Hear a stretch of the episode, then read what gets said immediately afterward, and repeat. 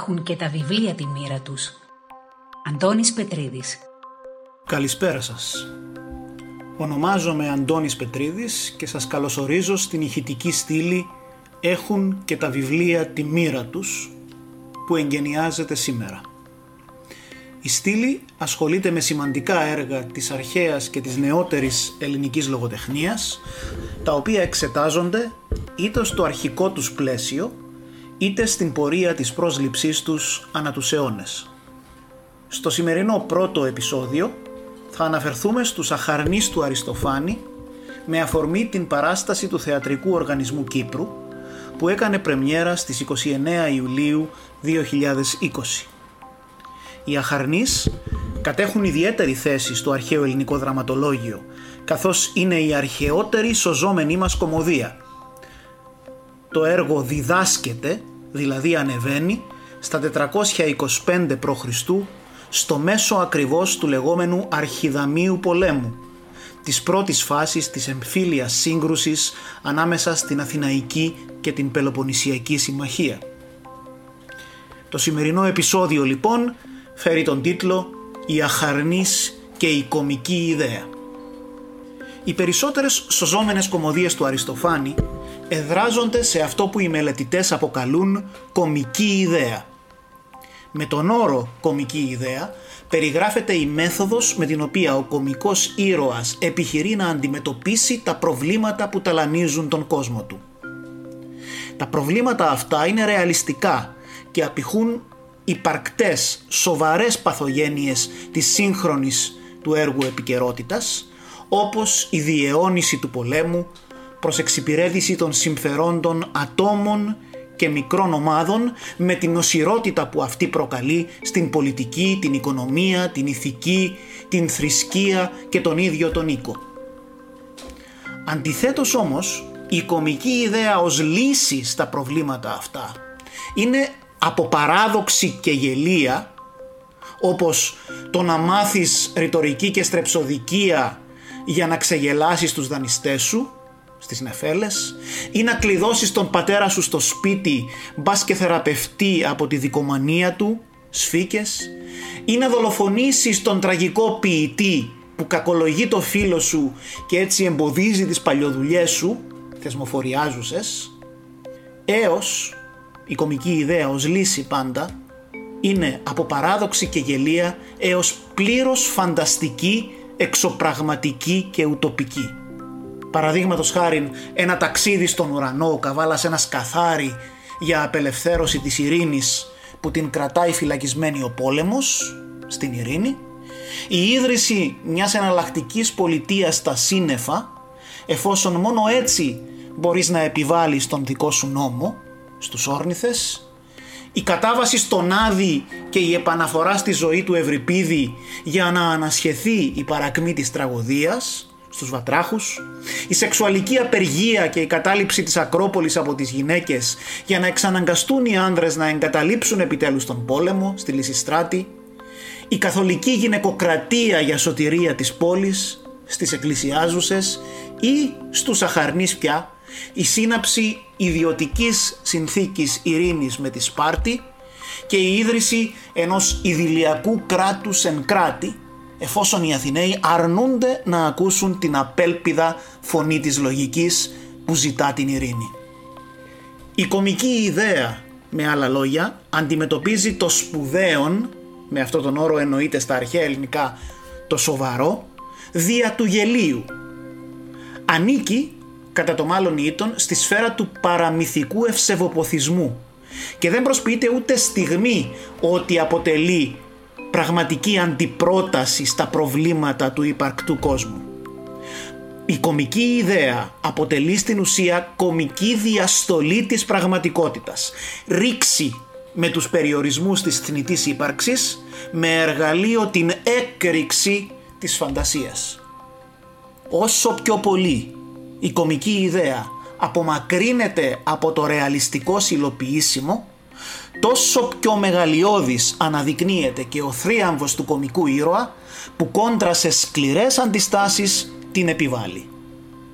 Υλοποιώντας την κομική ιδέα, παραδείγματος χάριν στους αχαρνείς την ιδιωτική ε, συνθήκη ειρήνης με την Σπάρτη ο κομικός ήρωας εγκαθιδρύει έναν θαυμαστό καινούριο κόσμο ηλικής αυθονίας, σεξουαλικής ευοχίας, γλυκιάς εκδίκησης κατά των μέχρι τότε καταπιεστών και κάθε άλλης λογής απολαύσεων.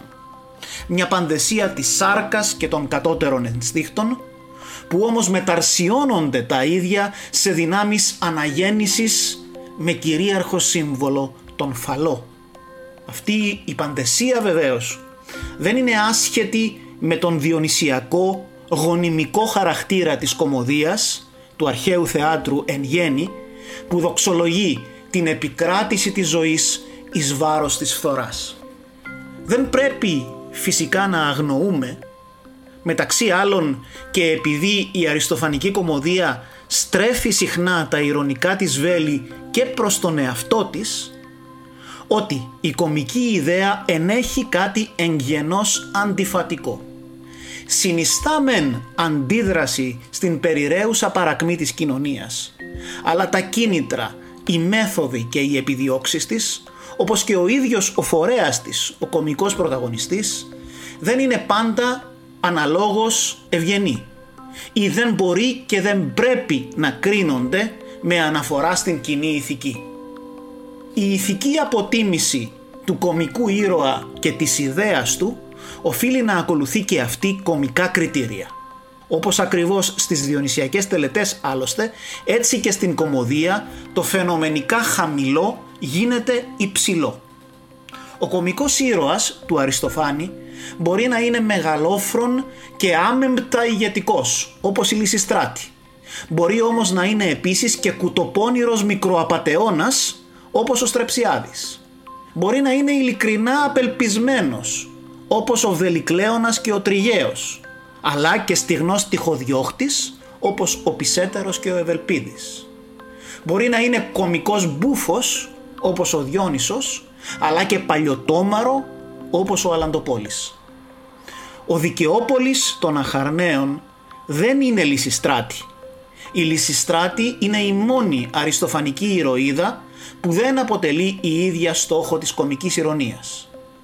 Ο Δικαιόπολης εντούτοις τοποθετείται αναμφίβολα στις υψηλότερες βαθμίδες της αριστοφανικής ηθικής κλίμακας. Ακολουθεί μεν έναν ατομικιστικό δρόμο και δεν διστάζει να απολαύσει με ανυπόκριτη χερεκακία τη νίκη του, τρίβοντάς την στα μούτρα των κάθε λογής ανταγωνιστών, δεν καταφεύγει όμως σε αυτή την λύση παρά μόνο αφού έχει καταβάλει κάθε ανθρώπινη προσπάθεια, έχει ρισκάρει ακόμη και την ίδια του τη ζωή ώστε να πείσει τους Αθηναίους πως η ειρήνη είναι η μόνη οδός προς το κοινό συμφέρον. Η κομική ιδέα είναι ο δραματουργικός πυρήνας γύρω από τον οποίο εξακτηνώνονται όλες οι υπόλοιπες παράμετροι του έργου. Πρώτον, η ταυτότητα του χορού, συστατικό της πλοκής, τόσο κρίσιμο όσο και η προσωπικότητα του κομικού ήρωα. Στους Αχαρνείς, ο χορός αποτελείται από δημότες του Δήμου των Αχαρνών στην βορειοανατολική Αττική, το σημερινό Μενίδη, εκεί όπου σύμφωνα με τον Θουκυδίδη χτύπησαν για πρώτη φορά οι επιδρομές των Λακεδαιμονίων. Οι Αχρανιώτες καρβουνιάριδες στο επάγγελμα και καρβουνιασμένοι από τη φωτιά που οι Σπαρτιάτες έβαλαν στα αμπέλια και στις ζωές τους, προσδιορίζονται κομικά ως μαραθωνομάχοι. Ανήκουν δηλαδή στη γενιά εκείνη των σκληροτράχυλων Αθηναίων που απέκρουσαν πρόσωπο με πρόσωπο τους Πέρσες και τώρα βδελίσσονται το ότι είναι αναγκασμένοι να κρύβονται σαν τα μποντίκια μες στα τείχη. Πολύ περισσότερο οι αχαρνιώτες όμως αγαναχτούν που ένας Αθηναίος, αγρότης και ο ίδιος, επιχειρεί να συνδιαλλαγεί με τους ανθρώπους που βιάζουν κάθε χρόνο τη γη της Αττικής. Ο χορός των αχαρναίων δεν είναι πολεμοκάπηλος σαν τον Λάμαχο ή τυχοδιώχτης σαν τους κάθε λογής πρέσβεις και τα λοιπά κοράκια που ψωμίζονται από τον πόλεμο, τις στρατιές των οποίων η κομμωδία μας παρουσιάζει στον πρόλογό της. Οι γέροντες των αχαρνών είναι και αυτοί γνήσια θύματα του πολέμου αλλά και του εαυτού τους, του χαρακτήρα τους που είναι τόσο άκαμπτος όσο και τα γέρικα σκέλη τους. Η κομική ιδέα επηρεάζει και την ταυτότητα του ανταγωνιστή, δηλαδή του χαρακτήρα που προσωποποιεί τις δυνάμεις που αντιμάχονται τον κομικό ήρωα, αλλά συντρίβονται κατά κανόνα στο πρώτο μέρος του έργου. Στους Αχαρνείς ανταγωνιστής είναι ο Λάμαχος, ο κατεξοχήν μεταπράτης ενός ψευδεπίγραφου ηρωισμού, του ηρωισμού των υψηλών λοφίων και των εντυπωσιακών γοργονίων στις ασπίδες, που στην πραγματικότητα δεν είναι τίποτε άλλο παρά μετατροπή της σύγκρουσης σε επάγγελμα και εργαλείο πλουτισμού και εξουσίας εις βάρος των ταπεινών και καταφρονεμένων. Η γελιοποίηση του Λαμάχου επέρχεται σε δύο στάδια. Αρχικά στον λεγόμενο επιρρηματικό αγώνα, ρητορική διαμάχη ανάμεσα στον πρωταγωνιστή και τον ανταγωνιστή, συνήθις στην παλαιά κομμωδία. Ο Λάμαχος αποτυγχάνει να κερδίσει με το μέρος του τον χορό, ο οποίος αρχικά διχάζεται και σιγά σιγά εγκαταλείπει την αρχική στάση του, μέχρι που στο τέλος του επιρρηματικού αγώνα ανακοινώνει τον θρίαμβο του Δικαιόπολη και εγκρίνει τα σχέδιά του για ιδιωτική ειρήνη με τη Σπάρτη. Η οριστική γελιοποίηση του Λαμάχου επέρχεται στην έξοδο, το τελευταίο μέρος της κομμωδίας, όπου ο Λάμαχος αντιπαραβάλλεται με σαδιστική απόλαυση η σκληρή μοίρα του Λαμάχου που τραυματισμένος και καταπονημένος πρέπει στο μέσο του χειμώνα τα λίνεα η γιορτή στα οποία διδάσκονται οι αχαρνείς ήταν χειμωνιάτικη γιορτή, πρέπει να αναχωρήσει για το μέτωπο. Αντιπαραβάλλεται λοιπόν η σκληρή μοίρα του Λαμάχου με τη μοίρα του Δικαιόπολη, που στα χέρια του, αντί για τη βαριά ασπίδα και το δόρι, έχει δυο πεταχτά κοράσια και αντί να αγωνίζεται εις τα πεδία της τιμής, αγωνίζεται εις τα πεδία του συμποσίου σε αγώνες εινοποσίας. Η κομική ιδέα επηρεάζει και το περιεχόμενο της λεγόμενης παράβασης, του φαινομενικά εξοδραματικού αλλά στην πραγματικότητα οργανικότατου εκείνου μέρους μιας παράστασης παλαιάς κομμωδίας το οποίο εμφανίζεται στο μέσο περίπου του έργου και με το οποίο επισφραγίζεται η επικράτηση του κομικού ήρωα επί των αντιπάλων του και συμπυκνώνεται η θεματική και διδακτική ουσία του έργου. Η παράβαση είναι το σημείο εκείνο στο οποίο η νίκη του κομικού ήρωα έχει πια κατοχυρωθεί και ο χορός κάνοντας ένα βήμα προς τους θεατές παράβασης από το ρήμα παραβαίνω στα αρχαία ελληνικά αυτό σημαίνει προχωρώ προς την κατεύθυνση κάποιου κυριολεκτικά και μεταφορικά. Ο χορός δηλαδή πλησιάζει προς το κύλον και αφαιρεί τεμάχια από το κοστούμι του. Όχι όμως ολόκληρο το κοστούμι, ώστε να μιλήσει ταυτόχρονα και σαν στέλεχος του δραματικού κόσμου και σαν Αθηναίος πολίτης και σαν φερέφωνο του κομικού ποιητή. Στην παράβαση ο χορός απευθύνει στρεφόμενος κατευθείαν προς τους θεατές έναν συνδυασμό από τραγούδια και ρίσεις. Η παράβαση είναι εκ πρώτης όψεως άσχετη με την πλοκή πάντα όμως μοιράζεται με αυτήν την ίδια θεματική ουσία. Αποτελεί δηλαδή το διδακτικό απόσταγμα των όσων είδαμε και θα δούμε ακόμη στην σκηνή.